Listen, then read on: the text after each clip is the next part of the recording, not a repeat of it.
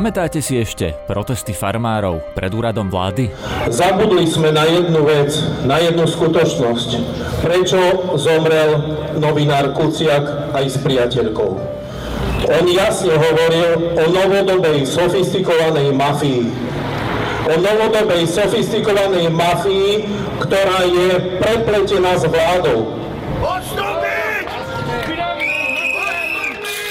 Práve farmári a Jan Kuciak upozorňovali na podozrivé dianie v agrorezorte. Dnes už vieme, že náš kolega zrejme zomrel pre kauzy Mariana Kočnera. No postava obvinená v kauze dobytkár Norbert Beder sa mal podieľať na sledovaní novinárov a aj o Jánovi Kuciakovi si písal priamo s Kočnerom.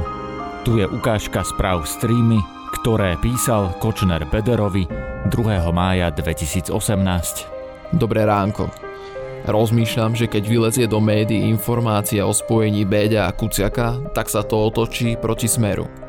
Potvrdí sa, že Kuciak bol vlastne sledovaný a Béďo bol na neho nasadený, aby vedel, čo bude ten zmrt písať.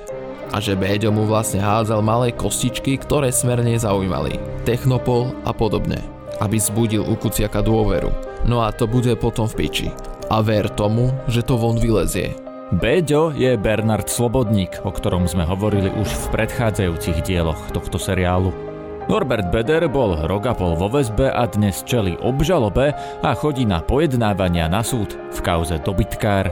Určite som neangažoval žiadne výnosy z trestnej činnosti a preto som aj v úvode hlavného pojednávania spravil vyhlásenie, že som nevinný podľa špeciálneho prokurátora Daniela Lipšica a jeho kolegu prokurátora Vladimíra Kuruca je to zrejme najväčšia korupčná kauza v dejinách Slovenska.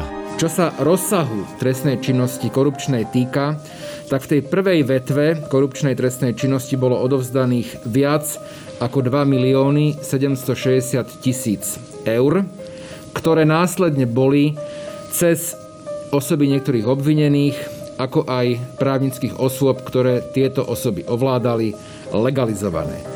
A v druhej vetve korupčnej trestnej činnosti bolo odovzdaných viac ako milión eur. E, ja počas svojej praxe na úrade špeciálnej prokuratúry si nepamätám obdobnú výšku úplatku, ako sa pohybuje v tejto trestnej veci. Piatým osobám z 8 fyzických osôb hrozí takisto trest prepadnutia majetku a u niektorých stíhaných fyzických osôb hrozia vysoké tresty odnatia slobody, ktoré sa blížia až k hranici 20 rokov.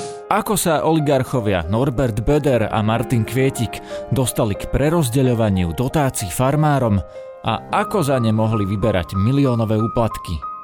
Dnes sa pozrieme na zuby agromafii.